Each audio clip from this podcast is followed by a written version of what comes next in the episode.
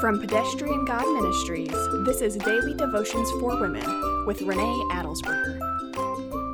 2 Chronicles 31, verses 20 to 21 says Hezekiah did this throughout all Judah. He did what was good and upright and true before the Lord his God. He was diligent in every deed that he began in the service of God's temple, in the instruction and the commands, in order to seek his God, and he prospered. This is a beautiful description of Hezekiah and his commitment to God. Today, the word diligent really stands out to me. Hezekiah didn't just occasionally do a good, upright, and true deed, he worked to do them diligently. It's hard to be diligent every day. As soon as I feel like I found a routine that's working well for me, I get thrown a curveball and have to start over.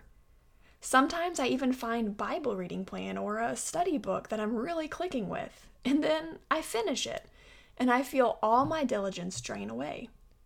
Let's all encourage ourselves to diligence based on Hezekiah's godly example. He served in God's temple and obeyed the Lord's instructions and commands in order to seek the Lord. And the last statement tells us that Hezekiah prospered. This doesn't mean that we'll get rich or stay healthy due to our diligent obedience. But it does mean that when we earnestly seek to serve God and learn more about Him, we will succeed. The Holy Spirit will guide and direct us as we seek to better live in the love that God has given us.